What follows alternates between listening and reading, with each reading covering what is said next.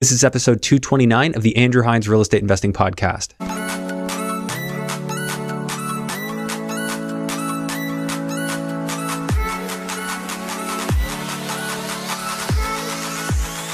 This episode is brought to you by Control and Compound Financial. They teach real estate investors how to multiply their wealth using infinite banking strategies. For a complimentary wealth coaching session or to learn more, visit www.controlandcompound.com forward slash Andrew Hines. Welcome back to the show. Today I have Amy Brooke with me, and Amy is a real estate investor who's originally from England and she made her way over to Ontario many years ago and uh, decided to go full bore on the real estate investing, acquisition, and BRRRRs in 2020, and she acquired seven properties in a row. Seven properties within one year, which to me sounds absolutely insane. When you were just doing, you know, a little property here and there, she had a property in England, uh, was never really much of an active investor, and then just went full at it while retaining her full time job and with a two year old. And her husband also worked full time. So, I mean, that just sounds insane to me, mind blowing. Anyone with kids who listens to this show will will know how insane that sounds. And uh, this episode was really just breaking down what was she thinking, number one, and uh, what she's learned, uh, how she's uh, moving forward after this, and uh, w- what a cool portfolio she was able to put together and how she did that. So it was a really interesting episode, which I came away from just thinking, wow, there really are no excuses, are there?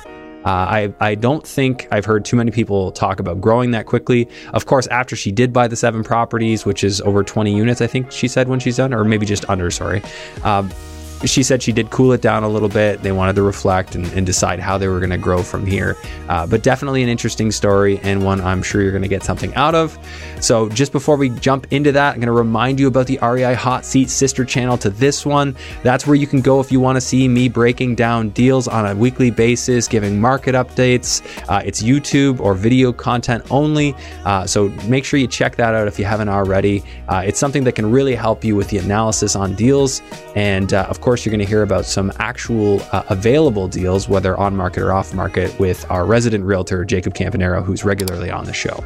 So, with that said, let's go ahead and jump into episode 229 with Amy Brooke.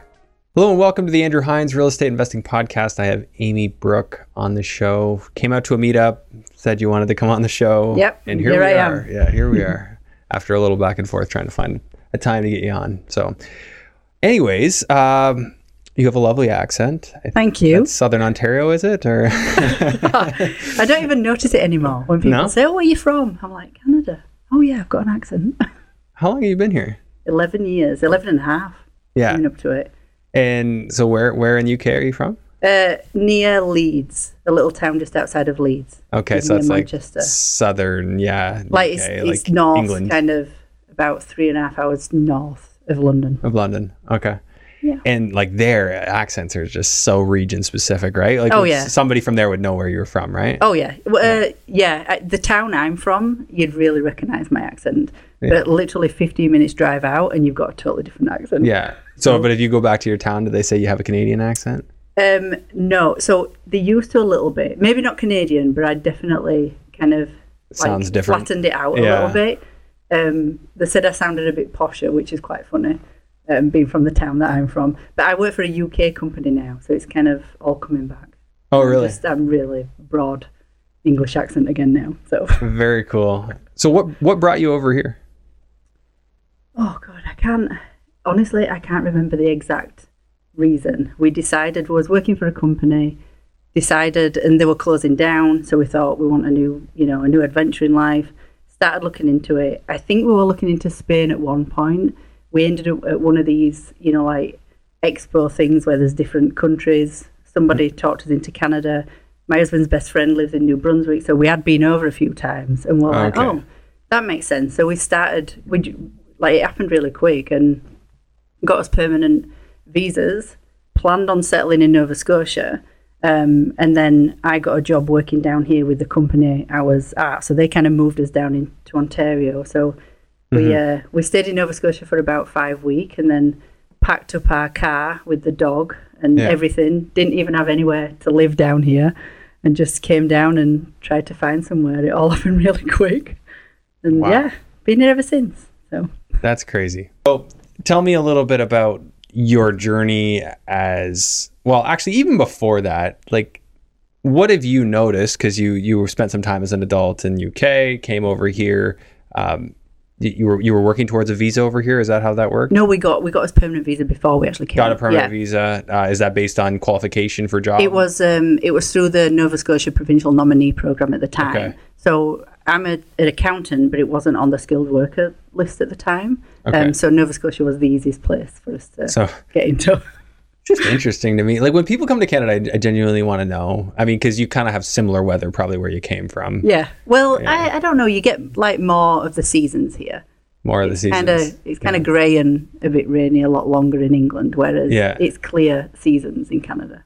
Yeah, clear seasons. Maybe not Nova We do have the know. gloom. I, I don't know the winter gloom. I'm, I'm done with all that, but Me too, a little bit to be fair. ne- need to go down to like Florida or something. Like any reason, like Spain would have been warmer, more seasons. Yeah. Probably. Yeah, and we went back to Spain. Uh, only, we only got back four a week ago, Yeah. and we kind of miss that now. We want to buy something there.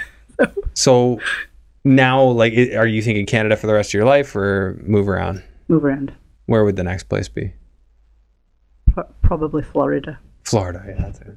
It's a good spot for warmth. I mean, Yeah. I, I think Florida for sure for me, at least for like winter months. Yeah, and then I wouldn't mind somewhere else in the U.S. for the rest of the year. Or I, I do like Southern Ontario, and I think we have beautiful summers, minus the smoke right now. Mm.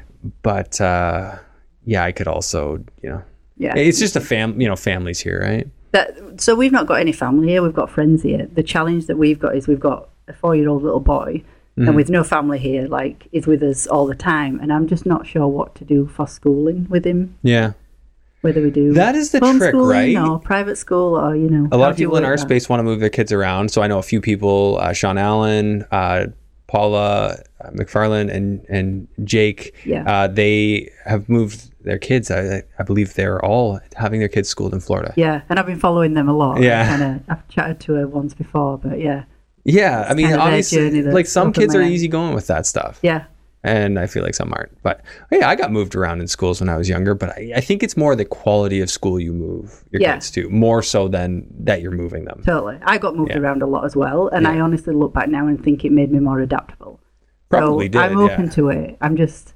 I don't know. I'll figure it out. We'll. We've said that probably in Yeah. the next couple of years. Next couple of years, you make a move. So would Yeah. So if it's Florida, you'll be going down the visa route Probably not and like using your Canadian citizenship to, to to make that work. Yeah, yeah. Okay. Yeah, and does your son have an accent as well? He's, he- he's he has a full Canadian accent, Full but he can easily turn on the the, British English? Yorkshire accent where we're from. It's quite funny. yeah. Yeah. You should get a video of that. Yeah. it's quite funny. Okay, yeah, that's awesome. All right, well, let's talk about real estate then. Yeah. So you came over here. Uh, did you get into investing right away? Give me the timeline. So um, yeah, just going back to the beginning, when I was 19, I bought my first house in the UK. Mm-hmm. And uh, luckily, my mum always pushed me to buy a house straight away. She was like, "Don't bother renting." At the time, it made more sense to buy a house, and they were super cheap back then. Um, three years later, I sold that for double the price. But then with the next one, I got into bidding wars, and I ended up buying something that needed a full, full gut job. Um, so that taught me a lot about. It. I got ripped off by contractors, and yeah, it all started then. Good experience. Then yeah, good experience straight away at an early age. Then I met my husband, and he helped me finish the house. Um, when we met, we decided that we wanted to buy an investment property. So we actually saved up for a year, at Beans for a full year, didn't go out anywhere, um, and we'd just been over to Canada. He introduced me to Canada because we came over to Fredericton uh, and Nova Scotia uh, to to meet his friend, and that's when we thought we're going to buy something in Canada. So we actually opened a bank account and started saving for a year to buy something here. Way back then, this is like 2005, I think it was. Oh wow. Um, and randomly, we didn't end up doing. We ended up buying another primary residence in the UK, and we rented out the one that we had. Rented that out for 13 years. Didn't have a clue what we were doing. We had great tenants for a long time, and uh, I don't. I think we only increased the rents once, um, and then we moved over to the to Canada. Kept that one on, so we didn't like. I always loved real estate. I always wanted to kind of get into it, but just never dived in and actually learned Yeah. it. And life happened. The one thing that we did always do was every three to four years, we'd buy a new primary residence that needed some work and we'd add value that way. So we mm-hmm. kind of, you know, built up some equity in the properties that we owned. when we came over to when we originally came over to Nova Scotia, we thought we could, you know, afford a nice house, and then we came down to Ontario and realised that that was going to be challenging. And this was back in 2012, Well, you're converting your pounds. Surely they went a lot further. and it went a lot further in Nova Scotia as well. But um, Yeah. we eventually got on the property ladder in February 2013, um, and then we're in a third house now. And it was it wasn't until um, my dad passed away in 2020 that that just gave me the kick up the butt to be like, I, I just I need to get into this and learn more. It's, it's usually one of them big kind of life changes that shakes it up a bit. Um, and then we realised we could use his HELOC, and we'd accumulated a decent sized HELOC. So um, Yeah. we we bought our first. We did a lot of learning, put a lot of offers in, got a lot of rejections. We bought our first duplex in January 2021. In which which area? Uh, Uh, that was in St Mary's, just outside Mary's, of Stratford. Uh, we were actually looking in Kitchener, Cambridge, but we were just kind of getting like outbid all the time. Um, Yeah. So yeah, we fell in love with St Mary's, found something. It was the first week in January, um, and then we found another duplex, and we bought that literally five days after the first one. We ended up buying six properties in like six months, and ten, uh, sorry, seven properties in ten months in total, Yeah. and that's kind of where we stopped. Um, and then and they were year, all needed work. They all yeah, we were Like using the burst strategy on all of them. Yeah, we nothing turnkey. So you didn't have anything else to do with your time? Like, what Yeah, were you? How did you do that? Were you working full time? we were working full time. We did, it was tough. We dragged our little boy, who was like two at the time, around everywhere. We put a lot of sweat, sweat equity in every weekend. That's that's crazy. I, I can't imagine like bringing my son just about anywhere productive. I take him to Home Depot and I'm like, wow, what a success. we did a lot of. He ate a lot of snacks. Yeah. Probably ate a lot of crap. He, uh, A lot of he's probably addicted to yeah, a lot of them. Yeah, he's probably addicted to the iPad now, but whatever. Yeah. yeah. So um, yeah, we kind of sacrificed that a bit. We always tried fitting in, taking him to a park or something wherever Yeah. we were. Well, the experiences would be great for him, especially if he could, uh, you know, help out, get a some junior sized hard hard uh, hat and uh, work boots, Exactly. Yeah. and uh, we had him painting as well. Yeah. We've got lots of like it was fun, and I think I don't know. He, you, you have to sacrifice, and we did that first year. Like we honestly we were exhausted by the end of the year, and we did get burnt out. I don't know whether I'd recommend people going that quick when well, yeah. I mean that that sounds kind of horrendous. Ten, you said? no seven ten months. Yeah. Seven and ten months, and they all needed work. So you're bouncing Uh, back and forth from property yeah, to property. yeah. At And- one point, we had think we had like six units being renovated on the go, and we were running around from one yeah. How many how many units out of those seven So properties? we have 17 units in total Mm-hmm. now, and that the reason is is so one of them, well, two of them we converted from duplex to triplexes. Um, so that so last year so you're going we were through municipal yeah. permits as well. yeah. So last year we stabilized. We had one Airbnb, we got that up and running, um, and then we refin did a lot of refinancing last year, and then we did one duplex to triplex conversion. We finished that in December last year. Then this year we've just finished a garden suite conversion, so that's a, a legal triplex now that property, and now we're just doing uh, a duplex to fourplex conversion. We've got that going on now. So out of the seven properties that we bought, we knew that there was, you know, room to add units and add value. So it's kind of kept us. So you'll be over twenty units then soon. No, it'll be seventeen, It will be 17. those two. Yeah, yeah. So and that's a it's an Yeah. old church that one that's going to be the fourplex. Oh, So yeah, we've, interesting. it's kept us busy. So it felt like there were a lot going on that first year, and it felt like last year. I don't know. We, we were really hard on ourselves, you know, because we Mm-hmm. didn't buy anything else. It felt like we weren't moving, but we were stabilizing, and we're still kind of doing that a little bit. That- yeah, that's okay. That, that takes some time sometimes. But then there's also, you know, some people who would just say, you know, you got to push, push, grow, grow, higher, higher. yeah. Two schools of thought. Actually, there's probably many more than that. But um, okay, so so that's actually pretty uh, pretty crazy. And I, I don't even know how you would have done that and managed that. Were they all bank finance? Did you have private money in there? Um, so the first three we did bank financing, twenty percent down. The next three we did hundred percent private mortgages, Okay. um, and we actually did some uh, promissory note loans as well for renovations. Yeah. Um, and then, and then the last one, which was our uh, a single family home, which we Airbnb, that was uh, like twenty percent down, straight to the bank. Okay. All of the private mortgages we refinance, so everything's with the banks Yeah. now. Where did the renovation money come from for all those projects? Um, we had a little bit of cells on the on the HELOC available still, and then we used promissory notes, which was kind of Okay. a strategy to be able. So you probably had what, like million plus out in P notes, or not? Not quite that much. Uh, no, probably in P notes around three fifty. Three fifty. It was quite, you know, like when you look back and you think about it, you think, wow, what? Like, I obviously like taking a lot of risk, and so does my husband. But at one point, I think we had about 1.9 in total in like private lending. 1.9 million. Yeah, like secured mortgages and stuff. yeah, secured mortgages Yeah. and P notes. Yeah. I think our, our mortgage on our camp payment right now is twenty three thousand dollars a month. Wow. Oh man. Yeah, you know, I try not to to think about that kind of thing too much. Um, with the P note stuff, yeah, that's uh, it's a great uh, avenue to get access to cash. But yeah, I, I take it very seriously, and you know, I've, I think we've had up to like a million out.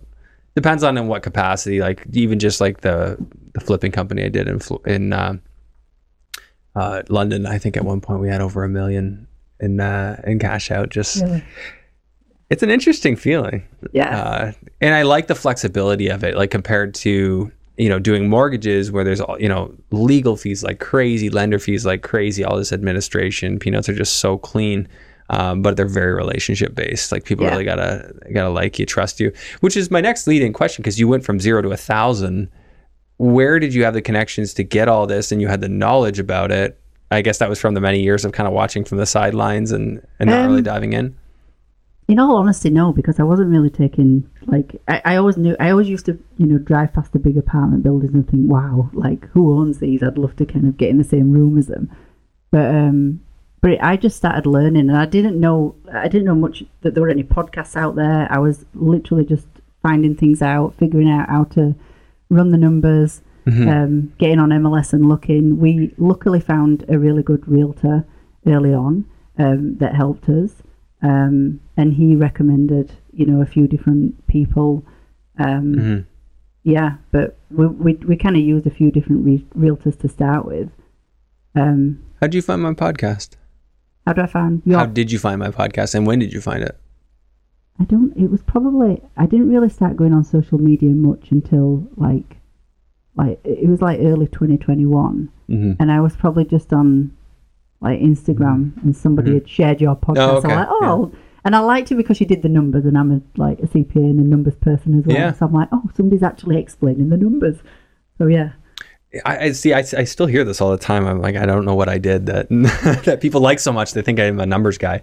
Um, I think I'm a back of the napkin numbers guy, but uh, but say no. That's all. is. yeah, like let's just let's just make it. But I mean, I'll, I'll sit down with people who have crossed like every T, dotted every I, all the way through a project that they're just they're just like looking at, and I actually think that that's that's potentially a negative if you do that. The deals that you haven't even tied up and um, you're not sure about because you get emotionally invested in it yeah, and now you have equity in that deal and and i mean like emotional equity Mm. um but it, it kind of makes you feel compelled to do the deal even if it's not great yeah, totally. and that's yeah. that's something investors got to watch out for if you if you put too much time into a deal uh, that you're just tentative about it you know it can make it harder not to do that deal It's like you, you're looking for ways to make. it you're work, looking for and- ways to make yeah. it work right Totally, you gotta watch out for that because that uh, that can bite you Mhm, yeah, and it's funny you say that. I find that when I first started, like I, I didn't have as much knowledge at my fingertips, and there wasn't as many people telling you what you should and shouldn't be doing on social media. I find that I found that like that, uh, not having all that noise there, I, I was just kind of let's go for it, let's do it, and I I didn't have like I had such a good risk tolerance, and that, that's probably why we moved so quick. Yeah. And and then as I got, you know, looking at lots of different people and, you know, doing probably a bit too much scrolling and whatever and listening, re- I, I read way too many books. Like people say, you know, you should read lots of books and everything.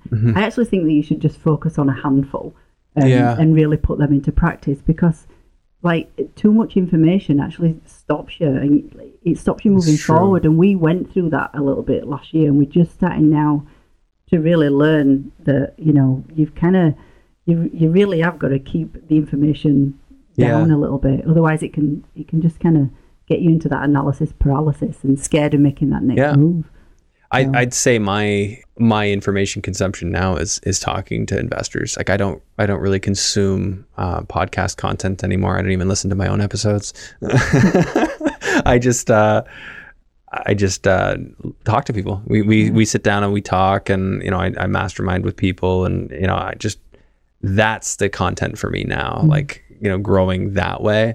Uh, but I do think like it would be great to like tune into a couple of BiggerPockets episodes and like learn what's going on in the U.S. and stuff. It's just I find myself trying to do that. I'm like, yeah, I just uh, I'm not like dying to listen to this right now, so uh, my mind's elsewhere. Yeah. Uh, Mm-hmm. yeah. But that co- that goes around and comes around because like I there was times where it was not the case where I would like consume podcast content like crazy. Mm-hmm. Um, but it's very topic oriented as we were talking about off camera. It's like what you're interested in, what rabbit hole I'm going down right now, Mm-hmm. um, and uh, yeah, so I just follow that. I just trust my instincts with that stuff. Like, Yeah. what do I want to know more about? Okay. Yeah, me too. I definitely don't listen to it's like at one point, like you, you said then, I was listening to podcasts when I had other things to think about. And Yeah. instead of just giving myself like going for a walk and giving myself Yeah. That free time to think, it's like I wasn't giving myself any time to think and be Yeah. creative. And that's Yeah, like That- quiet time. yeah, Yeah. and that's usually when the ideas and everything came to me and Yeah. it took me about a year to realize what I was doing to myself and that was burning me out Mm-hmm. even more. Yeah, like once you have a certain level of knowledge and and it, it, you just kind of got to quiet the noise. You evaluate opportunities. You know, Yeah. maybe run it by people who are good springboards for that kind of thing, and then take action. Like, and it sounds like that's kind of where you guys are positioning yourself now. Of Yeah. course, you went and took action in a big way, but I almost feel like that was you didn't even know what you were getting into I don't yeah. I uh to do that Yeah. much all at once. Like that's I don't hear anybody come on and, and just say that they did it all at once. yeah. Like a lot of people pick up steam and go faster and faster and faster. But you Yeah, guys we just like slapped it down there and did it. yeah. To be, I mean, to be fair, we've like we when we emigrated, we'd sold everything up in the UK. There were a lot going on then, and you know, we came over here and like we're, we're so it's a personality thing. Like May- you yeah, guys are I like a, so. burn it all down behind you and start the next Yeah, thing. like and it's like my I, I was just talking to my mum because my mum's over from the UK this week, and she just moved around a lot, and and that's what her parents did. They just like she'd get home Mm. from a weekend away, and there'd be a note on the door saying, "No, we've moved here," and she'd be like, "Okay." And so I like I was brought up like that, and and so I'm good for taking risks, and I'm not scared of hard work. So it didn't seem too daunting. Yeah. And the good like we did have a good uh, team of contractors and handymen, and that's something that Why Well, did you? because I, I enjoy finding people and making that relationship. Okay, so you just them. you built that all up though Yeah. out of necessity though. yeah, totally. Yeah. it was all. That's one thing that we both enjoy doing. That will, you know, and don't get me wrong, I've been ripped off by a few contractors, Mm-hmm. and but I think the experience early on when I was younger Yeah. kind of helped me understand that a little bit. But then going through the renovations, you know, every few years in his homes, it had kind of taught us a lot about. Like we knew a lot about foundation issues and. You know, when we first moved to Canada, we were on a septic and a well straight away. So Mm-hmm. there are a lot of things that we learn here. Um, so we're never scared of renovations. That's good. Yeah, and, and you do have to take some uh, some risks with contractors. I, I find, but you can definitely mitigate it. I'd say the worst thing that's happened to me with a contractor in the last five years was I had one place where I needed a roof done, and the guy that was supposed to do it, something came up, wasn't available. So I was just going through my phone. I'm like, who do I have that could come in and do a roof? And I called a, a number from a guy who I had called on previous projects, and he said, "Yeah, I could do that for you." And I had this vibe that he just didn't know what he was doing And and I forgot I there. forgot to mark it in my phone. So I'm just like, oh, hey, Mike, I got you on my phone here. Um, I need a roof done. Are you able to help? Didn't realize it was this guy that I told, you know, I felt like was was not good enough. And uh, sure enough, he came, used my shingles, installed them incorrectly. I had to rip them all off, throw them away. Uh, so I was out basically the materials. I never paid the guy, obviously. Um, I asked him how he was going to make me whole on the shingles he wrecked, and he told me his lawyer would contact me. And I'm just like, you know what? Just, just move on and focus. Although I could probably have, you know, taken him with the small claims. It's just like I've never gone down that road. Yeah. But uh, it would be a useful tool. Yeah. But even better than that is just pick good people that you don't need to do that with. Yeah. And you have got to go with your gut feeling. But I have done that before before Yeah. as well. And I've said to my husband, why why are we making the same mistake again? Why didn't we make a note of this somewhere? So I've done exactly Yeah. So if you have somebody in your phone, the key thing is put "do not call" next to Yeah. their name. I did that right after that experience. Yes, very very money saving note to add to your phone. yeah, yeah. We had a guy who um, he was such a lovely guy, and it was it was one of the first. Actually, no, it was the it was the third unit uh, that we were renovating, um, and the contractor that we've got now that we use, he was one um, potential. And my husband was like, "No, I think he's the guy." And I'm like, "No, my gut feeling's saying no." And I, my gut feeling was obviously wrong. And we went with the other guy. And uh, bless the other guy, was so nice. The kind of guy you'd want to go out and like have a beer and chicken wings with. But I felt like we were just paying him just to chat at the hardware store Oh, yeah, every not day. And uh, yeah, we run over budget on that one, and that were a bit of a learning. But hey, Yeah, I fi- I find a lot of contractors are chatty. And you get, you know, especially the ones you're paying hourly, they just love to talk. yeah, yeah exactly. and uh, maybe if you're if you're on uh, like if they're piecework or job quoted, man, they fly through those projects, which is why they price that way because it's an advantage to them. So, um, yeah, so it sounds like you have a, a very good you know hold on on these uh, contractors. It's just such an interesting story that that your comfort level with this to just jump in like that, and it's kind of proving that no one really has an excuse. Like we have our comfort zones. I find like most people underestimate what they can do.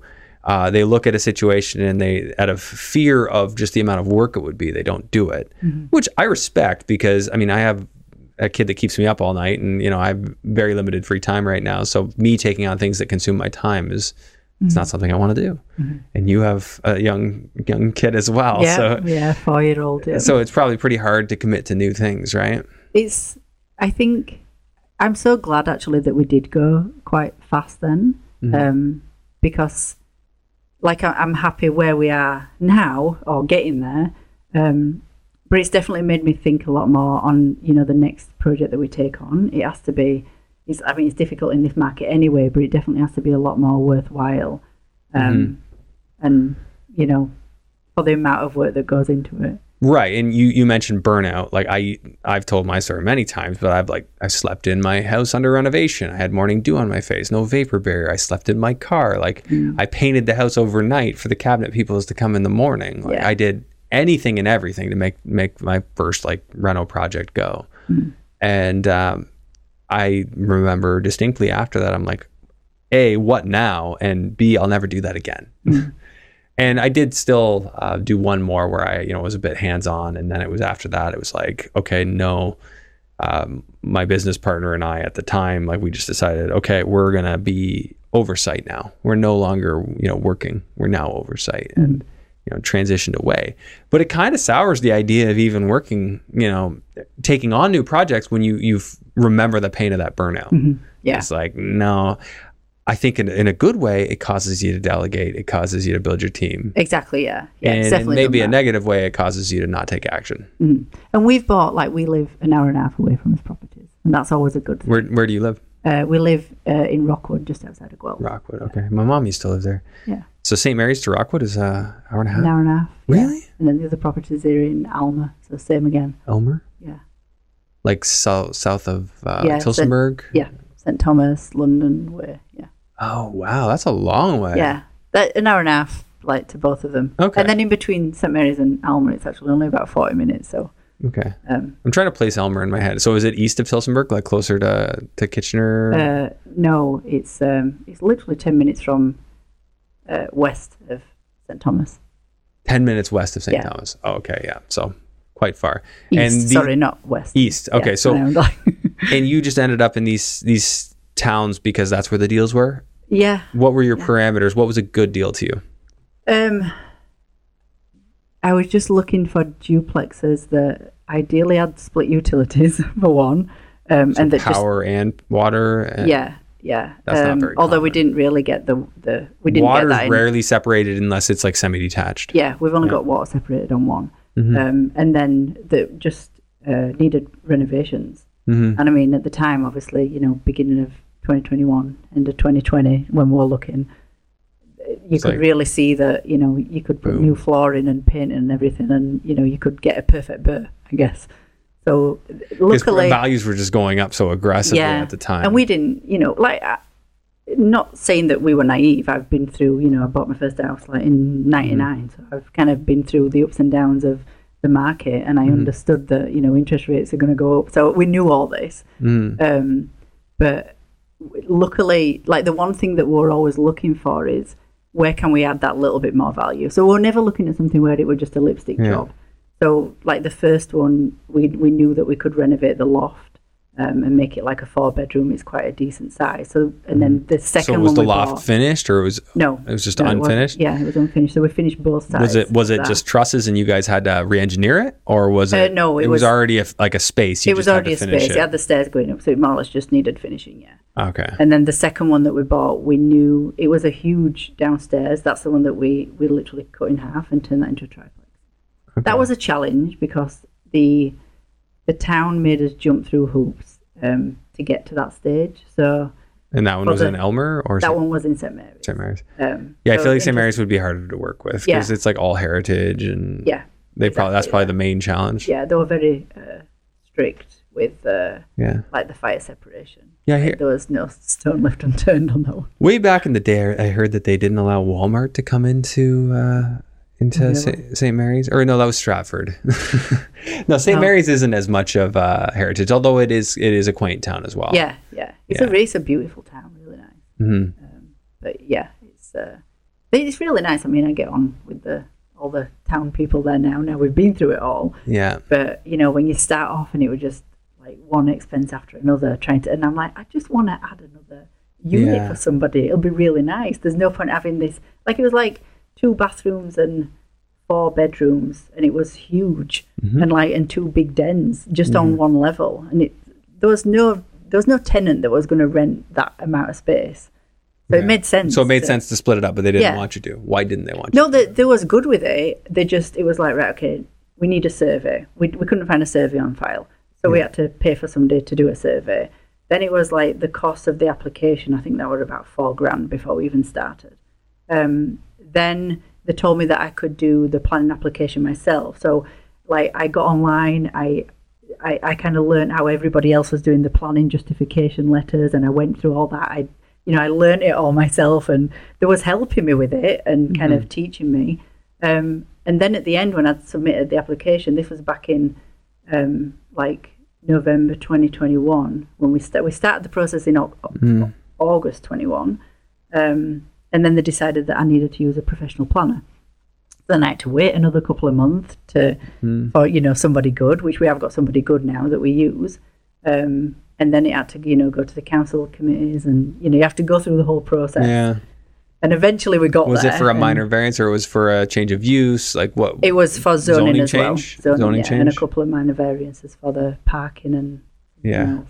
and it all got approved. They all got approved. I'm like, in the end, the council were like, they were great. They were like, oh, we know this house, and you know, it totally makes sense, and they Mm-hmm. all like loved the idea because it's a kind of well-known house. It's on the Mm-hmm. main road. Um, but yeah, it just took like it took nearly a year Yeah. just to get the. And that whole time you had private money on it, or is that a bank? Oh loan? no! This so luckily this was one that we With a bank. wa- it was cash flowing anyway. It So you were kinda- strategic about which ones would, Yeah. would be private. Yeah, the one that we're doing now, the the church renovations, the fourplex. This was the third property we bought, and we left this till the end, knowing that this would be the biggest project. Mhm. But the fact that it's we've just got a mortgage with RBC, it's um, it was it was al- Yeah, it already the best cash flow anyway. The church cash flow as well. yeah. It- it- What What is the church now? It's is, is that already four it's- units? It's well, it's in the process of being four units. yeah. What is it right now to be rented out? Uh, so each unit is twenty one hundred uh, upstairs. No, what I, what I'm saying is like you said, it's cash flowing. Just already? yeah, yeah, yeah. It's pretty good. Does it have just one unit at the moment? no, no, two. It's Yeah, two a at the moment, now, turning yeah. into four. Okay, that's what I wanted. So it was a church. Somebody else changed it from church. Yeah, to, we bought it as a duplex. Somebody Okay. had bought it as a church and and converted it, and then we bought it before it was even rented out. Yeah, and then we got the rezoning done for the So it just looks like a church, like a big church, small like- church, It's kind of like a chapel kind of thing. chapel. We we actually struggled to get um, a mortgage on it. Well, I was like, just saying, like they, eh, I mean, people would want to see that the change of use was done right. Banks Yeah. probably would not love it because they won't lend on churches. Churches are like a no go for banks because, I mean, who wants to evict people out of a church and it's a single purpose building? yeah. Well, I mean, R- actually, you're proving it's not single purpose. RBC don't mind. They don't Yeah, mind. they don't yeah. mind ones that look like churches, but Scotia It can Bank look like a church and not be a church, but if it is a church, that's where it gets challenging. Yeah, well, the, like it w- definitely wasn't a church, but even Scotiabank was like, looks like a church still. So Yeah, it like, the, looks the like a big church. peak is giving it away. We aren't doing it. yeah. So um, yeah, that's interesting. Like even if you had proper um, like permits with the city to convert it. yeah, I don't know. I mean, I don't know whether it'll be different now with it being uh, Mhm. a fourplex, but you know, we're Yeah. coming up to that. We're just working through the refinancing. Oh, I'm Yeah, sure you won't have an issue now with like a multiplex. Like uh, the convert converted buildings are a big thing. Like that's a, a very popular um, type of of um, rental product. So with that said, I mean, you could even go uh, with credit unions and stuff like Yeah. that for that. Uh, is is your plan to go commercial with that, like more like a credit Um, union approach, or are you trying to do residential? We're trying to do residential. yeah, to get um, the eighty percent yeah. and the low rates. Yeah, we really want to pull out as much as possible on this one. Mhm. Um, so we're going down the residential route 1st Mm-hmm. Um, I was thinking, do I just go straight to RBC? But I'm Mm. actually using a broker and just we'll kind of go down that route 'Cause it's hard work sometimes, you know, dealing direct with the bank. Yeah. Yeah. I don't like dealing, you know, directly with my own matters in that regard either. Like I'd Mm. rather work through a broker, somebody to kind of like, Yeah, me I mean, it's different, or like somebody who works in the bank that kind of can rep your interests Mm. Where they're not just going to disclose everything to the underwriter. Mhm. Yeah, exactly. Uh, yeah. hey, hey, can you rephrase this to the underwriter in a way that looks good on me? That's it, because I, I, I'm just too honest. I just want to give you all the Right, yeah, information. I'm just you gonna tell you. I'm how just gonna should tell you. I ain't gonna sugarcoat it. Well, I'll pitch it in the best possible light, but I mean, I'm gonna tell you all the goods. So, um, and I've been fortunate. I've had some good contacts for that. Um, but it's it's definitely something I appreciate. Some people they, they don't carry, and it is good. I mean, especially from a commercial standpoint, if you're doing a lot of commercial mortgages, they're doing annual reviews on you anyway. Mm-hmm. It's good to just make the connection with them and just pull that band-aid off and just be upfront it still is good to know like what not to say, but I mean that comes with experience. Yeah. yeah, well, I'll leave it to the broker. And leave it to we, the broker. I think yeah. we, we could do a commercial mor I got told we could do a commercial mortgage on this one because the numbers make sense. So it Yeah. might end if up you being combine better. it in with others, I think their their minimum is five doors for commercial, right? So if you combine it with one more of your properties, then you could do it under with like an RBC or something. right. Or maybe they'll make an exception and, and help you out at four. Yeah, I, I heard that RBC might at four, but but to be honest, it sounds like like the I was only talking to him the other day. It sounds like we should be good for residential. Mhm. Um, so yeah, That'd be awesome. Now, typically brokers, as far as like A lenders go and institutionals like Scotiabank and TD are the ones that they have direct access to, whereas Mm-hmm. they don't have access to RBC BMO. Um, I think they can do National Bank. Um, so there is like a little bit less in the terms of options. Um, Mm-hmm. But I mean, that that's one of those things where sometimes these guys have a contact in those banks anyway. They just got to charge you a fee uh, to place it there. Mm. Yeah. So, something to keep in mind. So we were talking about what's a good deal. You were looking for perfect BRRRRs. You were probably looking for stuff that would cash flow when you were done. Yeah. Especially in smaller towns like that, it's easier to accomplish that. Yeah, So now you're which a year ago it was doing. a year ago, not now. Well, uh, everything we've got one property that's not cash flowing. Why? Um, oh, because uh, of the because of the you were interest on rates. variable rates. Yep, yeah. Um, Ah, and then um, a couple of them the cash flowing, but we we've eaten into the Mm-hmm. maintenance and repair um, amount that we put to one side. Yeah, the uh, the rates they'll get you. Yep. Sorry, my son just keeps me awake at night. I, I, get I hate yawning in the afternoon interviews, but it's like evening for me. I get it. I've been there. yeah, you're not there anymore. Okay, so Nope. there's hope. Yeah, Yeah. there's hope. Yeah. There's yeah, there's got to be hope. But uh, I'm sorry, I lose lose my train of thought as I yawn. what were we talking about? Uh, you've lost me now. I lost you. Oh dang, this never happens. Anyways, well, we were going through your your mortgage approach, yeah. and uh, and then you were what you were looking for. So you you said you were looking for cash flow. The variable rates um, affected things on you. Uh, so back then, like you still when you started or when you were kind of in the heat of this and refinancing them, you were still having options on like three percent or less uh, mortgage Oh yeah, rates. yeah, yeah, yeah. We got some really good uh, mortgage. Like the majority of our refinancing we did um, before May 2022. Mm-hmm. Um, there was one property that was our. There's always one troublesome property. So Mm-hmm. uh, that one we actually we kept it on the private mortgage way too long. Um, we were trying to get the upstairs tenants out, and we had a lot of issues with them. Mhm. Um, we was waiting for a hearing for nearly a year, uh, and they didn't end up moving out. They weren't paying. Uh, they, they were paying. there was causing issues. So Mm. it was a, um, what is it? Like a bad behaviour. I can't remember which. Yeah, which so you're trying to get them now. out. Yeah, I forget which form yeah. that is. So we had a property manager um, at the time who kind of uh, dealt with that. Um, but yeah, that was our troublesome one. So we had that for nearly a year. And then when we got that appraised, it was literally just kind of when everybody was panicking and the downturn. I think it was like Mhm. uh, end of August last year. So uh, yeah, that one didn't go as well. But we're just like whatever. Just Mhm. we'd left some money in the deal on that just to get it off the private mortgage. I know a guy who who uh, lost on three flips. He had like three or four flips going on at the time, and like they lost all Really? lost significant money. I, he said he's going to come on the podcast and talk about it. I, I he has not yet followed up with me, so I'm not going to share his name. But um, yeah, I mean, I'd like to hear those sides of the story because I don't like it when it's uh, you know everybody just says things are all peachy and great because yeah, there are no, those stories out there Not- too. Yeah, you've got If people do lose on deals and they, they don't like talking about it uh, you don't want to dwell on it but it's good to learn from those things and I, I know there were people before this happened here in ontario like i interviewed people in alberta and they were talking hey you think it's all sun and rainbows there? One day it can happen. Well sure enough it did and uh, to me it looks like you know there's signs that we're at the at the bottom of that cycle and things are starting to rebound i mean objectively there has been uh, some positive growth in, in property values now but then they just hike the rates again. So Yeah. who knows if it was maybe a blip and then it going to continue down? It's possible. Um, It's hard, as I've said a million times, hard to know where we where we land with so many people immigrating here. Such a need for housing, and you have the other the other side of it is interest rates driving down demand for housing because it's sucking up the dollars. yeah, yeah, totally. It's a tough one to kind of. Yeah, we, yeah, it's Like- tough to, to know in Ontario, and this is where it makes it hard because I used to do deals like my say my like my prime of student rental like flips and BRRRRs. I was I was buying houses around 200 grand, putting 200 grand into them having them worth like 550, 600. Mhm. It was like to me that was awesome. Like I had very little like capital exp- extended. Um, I could cash flow these properties on private full private money borrowed Mhm. at the end, uh, rented out. Like it was just a great circumstance. I felt like I was covered three ways.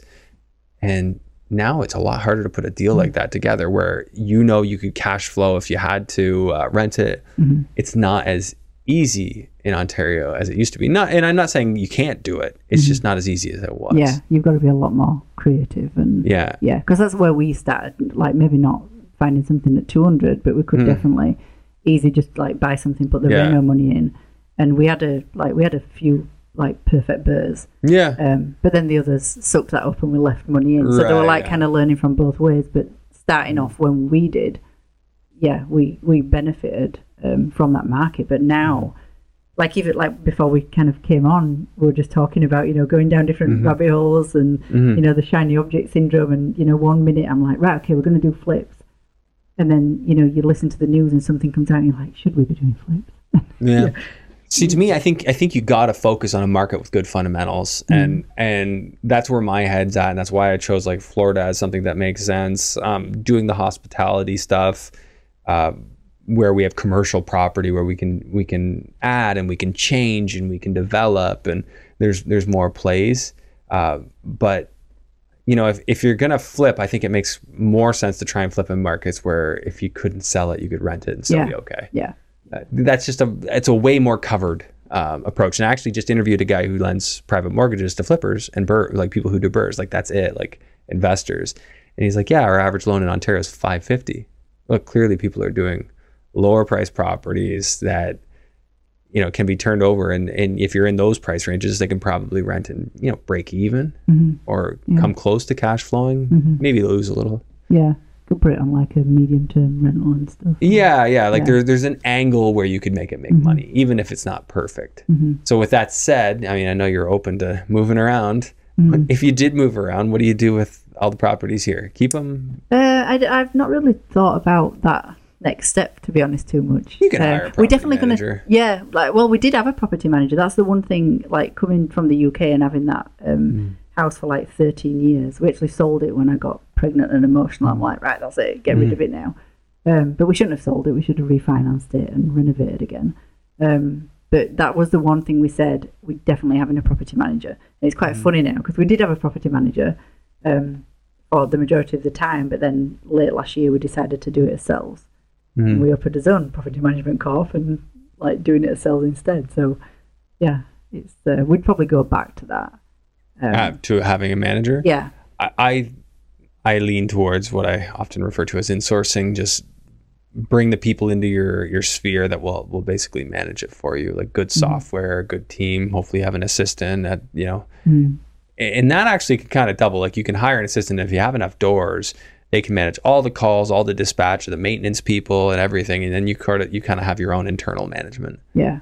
Yeah, that's kind of my like sweet spot for going forward. That's that was our idea with Mm-hmm. opening his own property management and kind of kind of getting somebody that we can Yeah. train and have that we trust, kind of Yeah. like in house. So Yeah, because no one will ever care as much about your properties as you do. So it's nice to be able to still have your finger on the pulse, even if you're not there and you're not directly managing them. Mm-hmm. You you know you kind of it's in your it's under one roof. yeah, yeah. That's that's my thought. One sec. So tell me about the the professional life. So you're a CA, CPA, or Uh, CMA.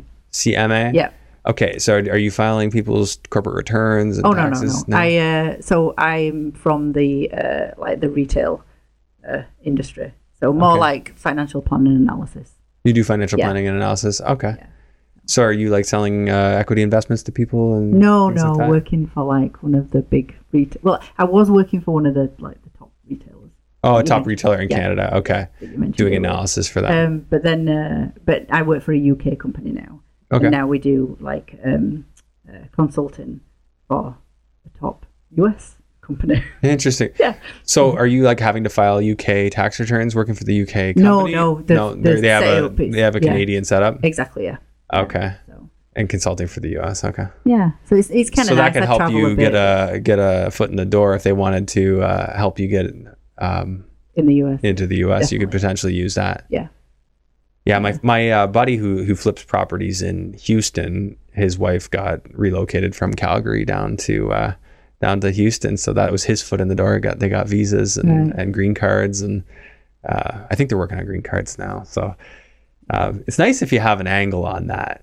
Yeah, it is. down there. It's just the the place where they'd want us to go on onshore. We've like we could have that option. Where would it be? Do you know? Uh, in if I say, if I say it's kind of like really obvious. you don't want to say it? it is, yeah. Oh, okay, don't say. I'll it. tell you after. Don't say it. Yeah, no. It's funny. I do give people like, and it usually does not happen, but I'm like, if you say something you really didn't want to say on the podcast, we can just cut it out. well, I can say it if you're going to cut it. No, no, no, don't, don't say it. Don't say it. I'll ask you off camera. I don't want to create work for Epic. Okay. Um, okay. So you're doing that. What does your husband do? Uh, he manages uh, warehouses and distribution centres. So that's an, another. So he's really interested in the industrial side of real estate Okay. because he would like he specialises in starting up distribution centres. Um, so he usually gets hired by companies that have you know just like like kind of started off from greenfield, um, and he'll help it get it up and running, get all the stuff in place. Like, All the he help with technology the development, or they they handle that and he Um, just it, not really the development, but he's kind of been part of it. Um, just where, like, when they're building, just to make sure everything's in the right place and whatever, and then he Hmm. Runs them. So he's done that all his Okay. life. Um, so yeah, that's something that he's interested in, right? which we just kind of. I, I feel like we, we, we were trying get we were trying to get to a place where well let's let's get the cash flow working so maybe I could leave work Mhm. and we can focus on that a little bit more. And Yeah. then we toyed with the idea, thinking, okay, should he leave work and then he can concentrate on the consulting side of that while we start, you know, thinking about how do we move on to the the industrial side of real Mhm. estate. Um, so we're just kind of working through that at the minute still. But he definitely wants to go into consulting Mhm. on the warehouse side. So it could be a nice like combination. Yeah, if he can retain like the clients and and just kind of go direct. Yeah. That'd be that'd be really cool. I mean, the, yeah, the challenge, and I, I hear people talk about it. Like most for most people, you're not going to be able to pull like a Kellen Kellen Panicha and like go just retire because your rental properties pay for everything. Yeah. Like there there are times, or there was a time, and there are many places that that would have worked, but. For most people, you're going to end up doing something active. You're mm-hmm. going to end up, you know, either you're you're a wholesaler, as you know, as that industry sort of picks back up, and or you're you know a realtor appraiser or something you're doing something in the industry it might be entrepreneurial but that kind of gives you that ability to grow Yeah. and be active and plus who wants to sit around and do nothing anyway Yeah, exactly. i mean yeah. it- I've I've got many different entrepreneurial things I do within the real estate space, and um, sometimes that's a good thing. sometimes that uh, that can be a little bit overwhelming, but Yeah. um, it kind of just forces me to grow. And that's like I said, I wouldn't want to be doing sitting around doing nothing. Yeah, and I think like our my aim is to be go like to go part time at the end of this year, Okay. and then at least I can you know I can keep going. More and- time to focus on your your portfolio because, like Yeah. you said, you're kind of burnt out. So I'm sure when you look at doing another project right now, it's probably not as appealing as It's as it might have been. it's funny how you're saying earlier you kind of think oh god it's too much, but as soon as you finish one project you're like oh we need a break, and then it's like two days okay next you're Yeah. looking for the next one. For me, I So- always wanted to have. I felt weird not to have a project going. I'd always Mm. be trying to line them up. As soon as this one's done, I need another one that's starting. Like whether it's a property already in my portfolio that I'm going to renovate, or whether it's a flip or a BRRRR or whatever. Um, and uh, yeah, it feels weird not to have something going on. That's the same. We've we've always had something going on, um, and even now, like we've got the church renovations. We're just in the middle of that now, um, but we are looking for the Mm-hmm. next project. Yeah. And what kind of criteria do you have set out for the next project? so we we do want to do some flips. That's kind of what. So we're that's trying- where you're at now. Yeah, Okay, flip. that's we, what we're targeting at the minute. Yeah. Um, And if you- you're basically looking for the same thing you'd look for in a BRRRR, right? It's like it, it should numbers should work. There should be a margin in there when you're done. yeah. And it, I feel like now is kind of a time where you kind of you have the ability to go, negotiate a better deal. Mm. The market's not as hot as it was. It's picking back up, right? Mm. So are you like have you seen anything that interests you? How close are you guys to, to making a move? So um, we've seen a couple that would be flip worthy. Um, then, like saying that, I've Yeah. this week I've been analysing a sixplex with some commercial space. So that's the other thing. Like other things come like on your plate, you're like, okay, I'll take a look at this, Sure. and then you've got to be careful, like you said, that you don't get too invested in it. Otherwise, you're trying to make it work. But um, yeah, and then we're looking at a couple that could be like good medium term rentals as well. hmm So I'm really trying to focus. But yeah, well, if you're trying to trying to potentially quit your job, you're going to want something that brings in a good bit of of, of uh, active income, yeah, so that, that you replace the active income you have now, right? Yeah. So that, flipping makes sense for that, yeah. but it's I like also. I, I, I think I'd enjoy flipping. So it's a little painful to sell the property sometimes.